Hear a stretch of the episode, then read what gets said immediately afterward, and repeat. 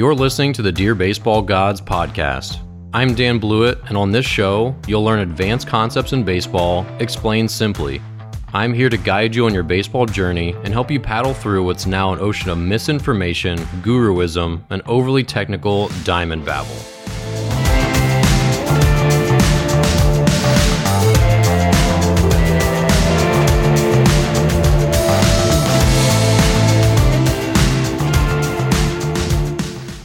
In today's episode of Dear Baseball Gods, the uh, first episode back as I revive this podcast, we're going to talk about why we need baseball and specifically why athletes need it and how they might be feeling. Because I know a lot of parents, more so than athletes, are going to be listening to this. And especially if you haven't played, and especially if you haven't been injured, and especially if you haven't retired, then you probably don't have quite the perspective except for the, the obvious fact that your son is maybe a little sad and a little disappointed and a little not sure what he uh, is doing with his time right now. So I still remember the day when I woke up, and I think my first thought was what my teammates were doing. And then I put my feet on the ground and I stopped.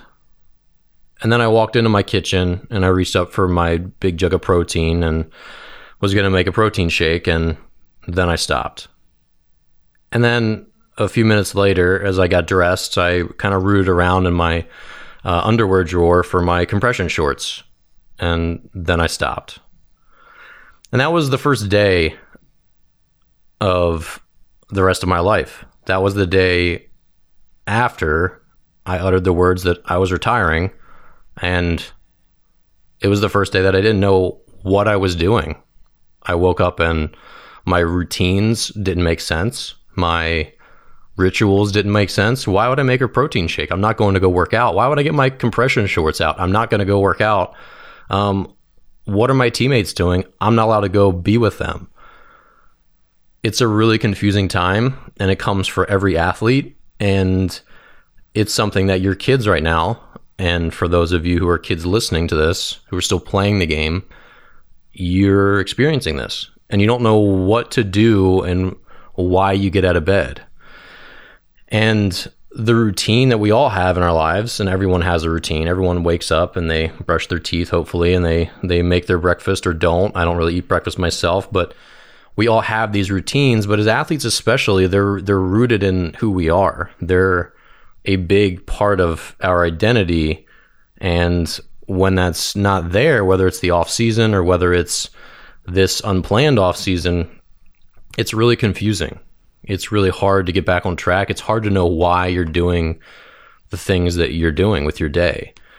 And it's weird because the perspective sometimes gets, gets lost because everyone else who was never an athlete, they don't feel this. They've always just gone about their business and life doesn't seem that hard. Obviously, life is hard for everyone even when it's not. This is probably the easiest period in time to have ever been alive as a human being. Uh, but we all have these routines, and it seems so easy to be a normal person. And it seems also, on the other hand, to be so easy to be this cherished athlete, uh, getting to go gracefully do athletic things on the field and you know have uh, onlookers fawn after you and and be revered for your your ability and your athletic prowess and it's it's weird how complicated life can be when that's no longer there. And so for a lot of young athletes especially, this is the first time if they've never been injured that they're sitting out and their routines don't make sense to them. And a large way, a large portion of their identity, the way they see themselves, and they all see themselves as baseball players, they all see themselves as future college baseball players and future major leaguers. They all don't know what they're doing they don't know who they are at this moment and they know baseball is going to come back but they also they also don't they don't know when and there's no easy solution to how they continue to feel normal and act normal when this major hole in who they are is present. It's like walking around without a limb, and there's a, a genuine state of grief that all of us athletes go through when we especially hang up our cleats for good. And it's tough to make sense of. And everyone right now is getting a little early dose of that. And it's hard, I think, as parents, if you never played this sport before, to really have a firm perspective. Now, everyone goes through life transitions. Everyone, you know, was a husband or a wife, and then a divorce comes along, and you're no longer that. Or you're a son, and then your parents pass away, and you're no longer um, the son to your mother or your father in the same way that you were. Um, you know, you were an executive, and then you got laid off. You know, you were a lawyer, and now you're not. You were a mother, and now your kids are have left the nest. All these everyone goes through their own transitions. And so everyone has some way to empathize and, and understand what's going on but a lot of us miss baseball because they want to be we want to be entertained right? We want to watch it on tv when we want to talk about it. We want to tweet about it. We want to drink a beer while watching it. We want to go out to the ballpark and watch our kids play it but that's the much lesser portion as far as what's going to happen going forward. I mean, a lot of these kids right now, they just don't understand why they feel the way they feel and why they miss baseball so much. And it's their again, it's their first time realizing how tied into their identity that it is. And there's no good way to ever really take that litmus test and say, "Hmm, how important to my character and my and my self-worth and my identity as a whole is this sport that I play? There's no way to really dive into that until it's taken away. And for me, the first time was when I was injured. You know, the first time I sat out with an elbow injury, and then the second time out after a sec after a elbow surgery, and then my other elbow surgery. I had major periods of time where I was away from the game, and it was very, very strange, very unsettling, a just a blue state of being. And then when you hang up your cleats for real, for me after two plus decades, there's just a long period of grief that you go through. And everyone right now is going through that in some little dose, again, many for the first time. And so there's nothing to do about it except, I think, empathize. And I'm sure most of you have already been doing plenty of that and trying to keep your kids busy, kids trying to find something to be busy, playing video games, and just waiting for the time that it that it comes. And baseball will be back. We don't know in what capacity this summer, but it will be back. And so I've gotten a lot of questions from parents. And when I say a lot of questions, I mean a handful of questions. This is one of those those sort of douchey things online instructors say. I get a lot of questions about this. I get asked this all the time.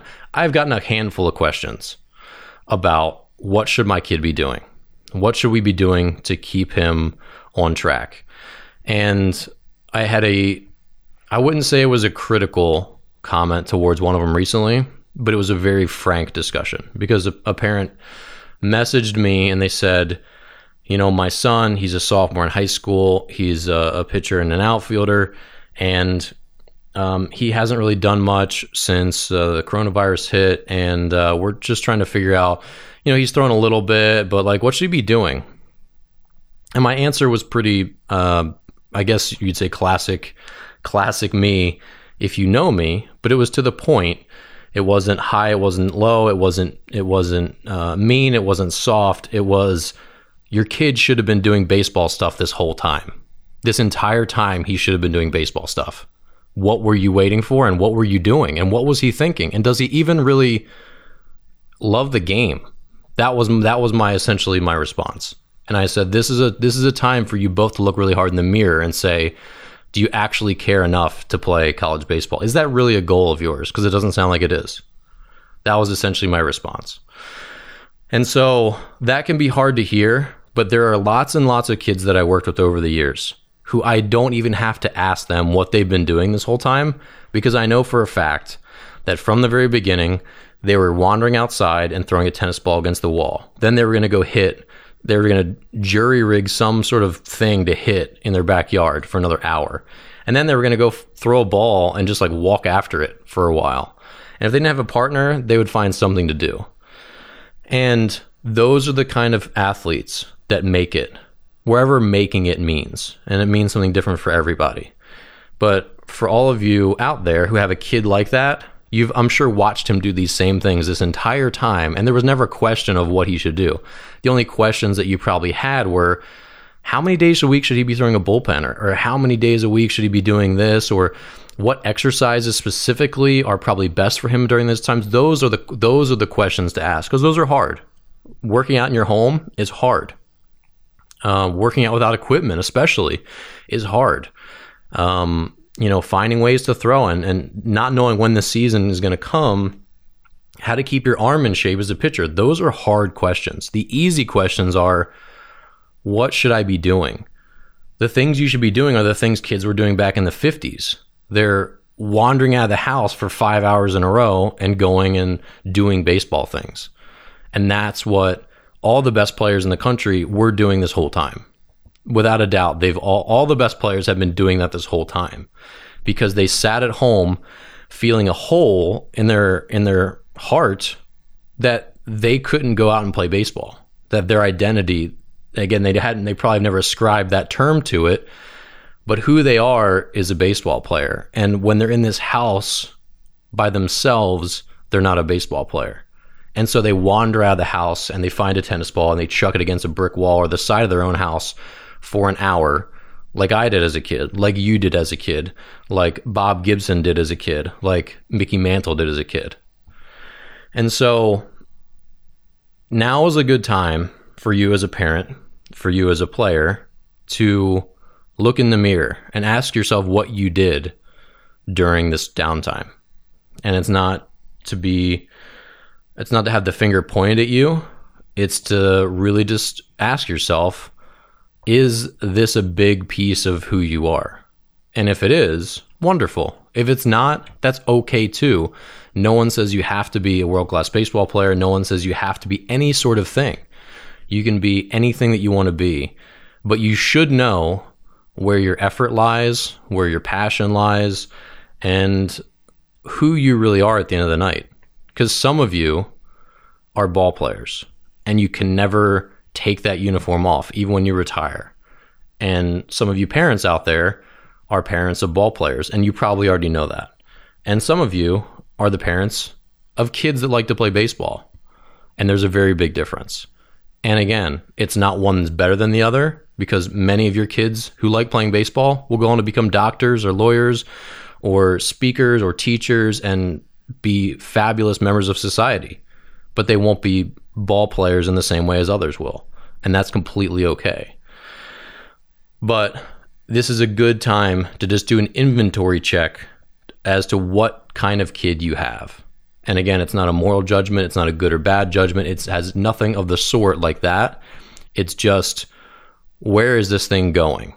Because if your kid sat at home for a good portion of the last three months, then he's probably not a ball player in the sense that he's going to grind it out when baseball gets really, really hard. And it gets really, really hard. And if you don't believe me, um, dig back through this podcast. There's 80 episodes to this point and a lot of them are stories about about it being really hard. And there's also my book, which is basically just one long story about how hard it is. Um, and I think it's just a good idea for you as a parent to just sit back and understand, like, okay, this is how bad my son wants to be a ball player, and it's a good time to think, okay, when it comes time to paying for college or you know shelling out money for that $500 bat or for this $2000 tournament I'm going to remember this time and the effort that was put in when it was really just up to him to say, "Hey, dad. Hey, mom. Can you go hit me fly balls? Can you go hit me ground balls? Can you play catch with me? Can you drive me to the field real quick, even though it's illegal? Can you?" Can I go walk to the park even though it's three miles, but I don't have anything else to do and I want to go, you know, hit balls off a fence? Those are the things that I think are marking who's a ball player and who's not. And it can also be a great time to say, okay, this is my wake up call. It's time to work harder. And that's a good thing too, because we all have those moments. I had one in college, and uh, and those are valuable in their own right. So that was my speech for today on why we miss baseball and who we are as athletes and why this has been so hard for so many of us.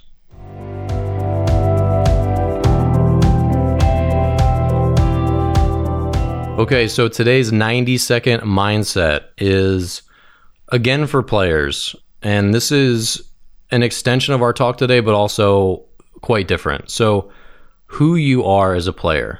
Who are you? Who are you as a player?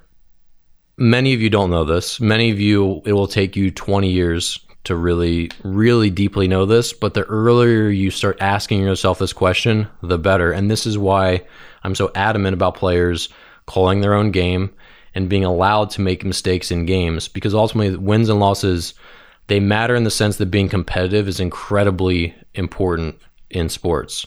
You have to have the ability to compete until the last out and really want to win. But players also have to be put in, posi- in positions to be outcompeted and be in positions where they have to compete just to save face and not be embarrassed. And this is when this is why playing really good teams is important. Um, but also put in a position where they are going to fail and figure out what they can and cannot do. And a really good example of this is watching major league players. Where does a player hit in the lineup? Where do they play on the field? What does their body look like? Where does their speed play? Where does it not play? What are the different qualities of a third baseman versus a shortstop, of a shortstop versus a second baseman, of a right fielder versus a center fielder? They're very, very different. And baseball is a game that's in many ways naturally selected for as far as different positions. You can't be a third baseman in the big leagues unless you're a pretty big dude and have some pretty big pop in your bat and have a pretty big arm thrown across the diamond. So second basemen are not third basemen, and third basemen can't play second base because they don't have the range, they don't have the hands, they don't have those premium defensive tools perhaps that second basemen have. And I know there's examples like Nolan Arenado, who the dude's just a fabulous infielder no matter where, where you put him. Uh, but in general, these uh, these archetypes of what a third baseman, what a catcher, what a pitcher, what a shortstop looks like, they're pretty consistent much more so in the infield and outfield than they are at pitcher and catcher. If you throw 95, you can be tall or short, skinny or fat, whatever, and you can be a pitcher. But that's not the case for a shortstop. That's not the case for a center fielder. So the the golden rule of pretty much everything in life is to figure out what you're good at and go do it. Go get to the business of doing it. And many players who are small and undersized and fast, they think they can be power hitters and they can't and they waste a lot of good years and a lot of good months and a lot of good weeks trying to be power hitters when they really should be focused on hitting line drives and learning how to get good jumps and steal and steal second base and taking so many ground balls that their $200 mitt wears out in a year. You know, players need to figure out who they are and the faster they can do that, the better. Uh, as pitchers, you get breadcrumbs for me, one year I got 10 straight outs by way of fly ball. I could not get a ground ball at, during, at different periods in my career where I started to realize, hmm, maybe there's something different about me and the way my fastball flew. And maybe pitching up in the zone was good for me, even though your whole life you're taught as a pitcher to pitch down the zone, which is also a good thing for the vast majority of players. And by me following those breadcrumbs and saying, maybe this is who I am. Let's test it. Let's go with it. Let's embrace it. It gave me a chance to really succeed. And that was the reason I was the best version of myself, even after two Tommy John surgeries, even as a, as a broken down 29, 30 year old, because I started listening to who I was and really asking questions of myself and others about who I was as a pitcher. And I don't think enough players are introspective and self aware like that where they want to know. They don't want to know that they're not a power hitter. They don't want to know that they can't really steal bases. They don't want to know they're not really a shortstop. They want to dream and they don't want that dream to die except by losing their jersey on their back because now they can't play the next level. Where if they, is there if they had they had accepted that reality earlier, maybe they could have gotten that jersey back and continued playing oh, if only as a second baseman or if only as a right fielder, not a center fielder. The game will tell you where you belong if you listen hard enough. All right, now's time for our listener Q&A portion of the show. Questions from the pious. Pious means to be devoutly faithful, and if you're devout to the game of baseball, then you're exactly the kind of person I want to hear from. If you have a question you'd like answered on the show, please email a voice recording to hello at danblewett.com.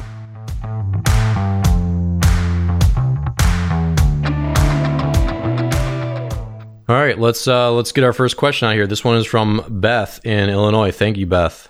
Hi, this is Beth from Bloomington, Illinois, and my question is: How important are college camps or showcases in a baseball player's recruiting process? So yeah, college baseball recruiting can be a really complex thing, and in general, here is my quick advice.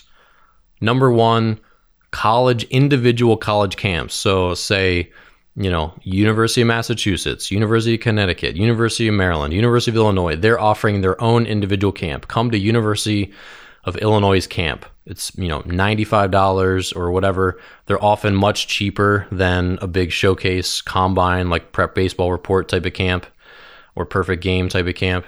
Um, these individual college camps have two main purposes. Number one, to tell that college that I'm interested in you. This is like asking the pretty girl out to dance. So if you want to dance with her, go up and tell her. If you want to go to University of Illinois, go to their camp. You'll be able to interact with their coaches better. You'll be up in front of them. They'll be able to get a longer look at you. You'll be able to see other players at the camp. So that's number one. Number two is the last uh, last little fragment of that last uh, explanation. So when you go to these camps, they're again they're often cheaper and they're often from kids within an hour or two of that school.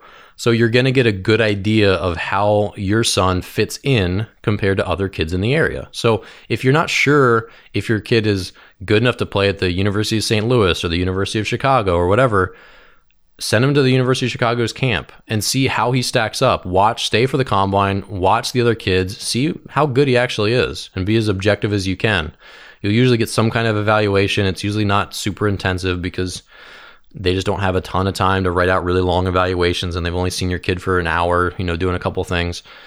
Uh, but it's a really good test for your son to get his feet wet to compare himself to other players and also be in a mixer with other players of different ages and ability levels. So you'll see kids that who are 13 14 years old at these camps and 17 year olds at these camps. And so you'll say wow that kid's pretty big and strong and he's also a shortstop. Maybe i need to get in the weight room. So those can be really good um, emotional kick in the pants for players to work a little harder and say, wow, maybe I'm not as good as I thought I was. The last thing is to also just like visit the campus and, and interact with coaches and, and be less intimidated by them. If you've never seen a college coach in the flesh, they are like these scary ghosts. Like, who are these people? But when you go to a camp, you realize that they're people just like you. They're like cool guys, kind of. Sometimes, sometimes they're not cool, but usually they're pretty cool and they'll talk to you and they're just like pal around and they're like, oh, they're not so scary. This isn't a big deal. And they start to, you know, start to learn to interact and it's kind of like getting like that coaching for, you know, when they coach athletes and celebrities about how to deal with the press, something like that. So that's another tertiary benefit. Um, so those are the main reasons you would go to a specific college's camp because you're only really going to see it get seen by that college and it's a good chance for you to say, I'm interested in this school specifically. So let me show who I am and get to know you as coaches a little bit. And that's a good thing. So obviously, you can't go to every school's camp. So go to a couple of different levels and go to ones you're really interested in. And I would say wait until I'd say go to one when you're a little bit younger just to get your feet wet, like we discussed, because they're cheaper and they're a good learning experience. And then when you get a little older, like 16, 17, where you're actually potentially recruitable, then those can actually be very good recruiting tools. Where if you're good enough to play at University of Illinois and you go to their camp, they're going to be like, "Hey, look at this kid. Let's." You know, they'll chat with you after. I mean, depending on, on like the recruiting rules and all that stuff, the time of year. Um, but you'll put yourself on their radar if you're good enough to play there. So it's a great chance to be in front of a school like that. The other ones, the big combines, the showcases, something like a prep baseball report or a perfect game or whatever your local one's called, those are ones where, you know, you'll get a profile on their website and, you know, maybe like 250 or 300 bucks, maybe a little more depending. And then your profile will have your numbers. And then depending on the recruiting age, which is probably 16 or 17 uh, you, there will be scouts that are actually watching. If it's 15 you, you know, freshman age players, there's probably not going to be many scouts there attending. They'll just be really for more for like a profile type thing, just to get your numbers, get some video, and put on the website. So really, if you're if you're cost conscious, which I think you should be, because if you really say like, hey, I want to go play, you know, at a, a school across the country. It's going to cost a lot of money to go to that school's camp to fly over there, drive there, drive there, stay in a hotel, pay for the camp, etc. You might have to make those choices later on the recruiting process in you know junior year, senior year, something like that. So you want to keep some of your cash reserved for when that day comes. If your kid's like, "Hey, I know I'm from the Midwest, but I really want to go to the University of San Francisco. Can we go out to University of San Francisco and can I go to their camp, mom and dad? And you're like, okay, that's going to cost us a grand. Um, you want to have a pretty good idea that your son's potentially good enough to play there, but also you want to leave some money left over to maybe do that if that's really important to them. Like, I really want to go to this school. So find a way to, to make it happen if you can. But if you're always going to these $300 showcases left and right at all these younger years, you might be out of your budget by that by that point. So be conscious there. So it really doesn't make sense to go to a lot of 15U, so freshman year showcase camps, because they're just not going to sign you there. They're going to say, okay, there's your profile. A college might be there and say, okay, we'll come back and watch you in a year. But the reality is that you're not going to get pretty much anything out of it. Sophomore year, if you're a premium player, like the best player on your on your team, um, you're a varsity player as a sophomore, and you're pretty darn good then sophomore year is probably the time to start going to some of these recruiting uh, camps, just a handful of them. Just get yourself a profile, start to like get your name out there, get in front of some schools. That'll be a good thing because players do start getting signed by the by the D1 schools after their sophomore year. So then the junior year is really the key. So this is again, if you're going to say I'm only going to spend X amount of dollars and I want to get the most bang for my buck, it's your junior year. So the winter before your junior year your junior season starts, go to some camps, get yourself seen so then local schools can come watch you in that high school season and then definitely watch you that summer season. You want to be on radar for your junior summer for sure. So if you're to spend most of your payload, I would do it in their junior year before the season starts. So that's uh, the best time to go to those big showcases by because by that time most players have started to mature a little more. They're starting to put some meat on their bones if your kid's 150 pounds as a sophomore, he's just not going to get recruited by anybody. That's just, I mean, that's just the way it is. So if you want to go spend 300 bucks and uh, get him a recruiting profile, okay, but you pretty much just threw that money in the trash. If your kid then is 185 pounds the next year, or even 175 pounds, that money is going to be much better spent because they can see that the cake is actually starting to look baked rather than just this big blob of dough still sitting in a warm oven. So make sure if you're going to let me let me summarize my my advice here. Go to individual college camps when your kid's young so he can see what it's like, so he can start to interact with coaches, realize they're not scary, and just start to get his feet wet. They're not as expensive, it's a good experience. If you really are really interested in, in a specific school when you're a sophomore, junior, senior, go to their camp again, get in front of them, tell them that you would love to be a part of their program, show them that you're enthusiastic. It makes the recruiting process easy. Like, hey, this kid wants to play here. Do we want him to play here? Yep. Okay. Well, it's a fit. You know, it's a go. And then with the big co- the big showcases, those are the chances to cast that wider net. But you only want to cast that wider net when you're a fish worth catching. So save your dollars until you're a pretty darn good sophomore or you're just a junior because junior year is the time where you need to start showing yourself. And if you're a junior and you're just still a tiny run of the litter type player, which many of you still are, then maybe save it until the the the fall and winter before your senior year. That's okay too. Again, if you're just really not built like a D1 ball player yet, there's not a good reason to go spend money on trying to say that hey I'm, I'm a college baseball player. I, I, didn't mean really just d1 i meant just college baseball player in general. So if you're still a 145 pound um, college junior or high school junior save your money until you're 165 pound senior and go beat the pavement in the in the fall and winter of your senior year because now you're fully baked. Again you need to be a fish worth catching or a fully baked cake for the recruiting process to really even matter because again if you're not there yet physically they're just going to wait till next time. And so, uh, just some last 30 seconds here is just quick parameters. If you're not above 80 miles per hour as a pitcher, I'd say don't bother. I'd say wait until you're at or around that 80 mile per hour mark to start going to camps. If you're a hitter and you can't run a 7 3 60 and you're not at least 165 pounds, don't bother. because you're just not going to look anywhere near physical physical enough to do the job.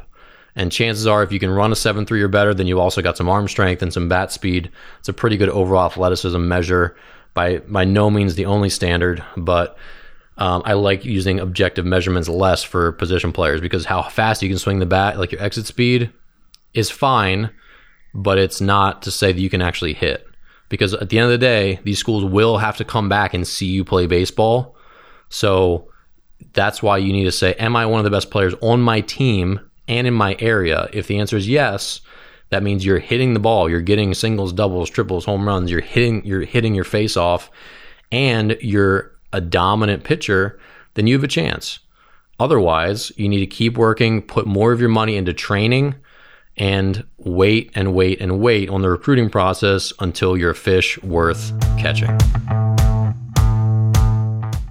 Well, that's it for today's episode of Dear Baseball Gods.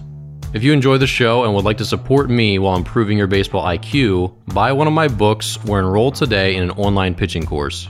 Sign up for any of my courses through the links in the show notes and save 20% with code BASEBALLGODS just for being a listener. My online courses walk you through pitching mechanics, strategy, learning new pitches, and mental skills training. They're start to finish an amazing solution for pitchers, parents, and coaches who want step by step instruction. Pitching Isn't Complicated, my first book, is a thorough pitching manual with strategy, pitch script, mechanics, mindset, routines, and other high level pitching concepts. Not sure what your son is in for if he falls in love with the game? Dear Baseball Gods, the book, is my memoir, a story of growing up in the game, persevering through injuries and setbacks, and struggling with identity when I finally had to clean out my locker. Buy a copy today via the links in the show notes, available in paperback, Kindle, and audiobook if you just can't get enough of my voice. Be sure to subscribe to my weekly email list where you'll get updates on all my new videos and episodes. Nearly 4,000 people get my emails, and you should too. Sign up through the link in the show notes. Lastly, who do you know who can use some good advice? Please share this podcast with a friend, subscribe on iTunes, Spotify, or wherever you listen to podcasts, and subscribe to my YouTube channel where you'll find this podcast and hundreds of baseball instructional videos. As always, hustle and stay pious. I'm Dan Blewett, and I'll see you next time.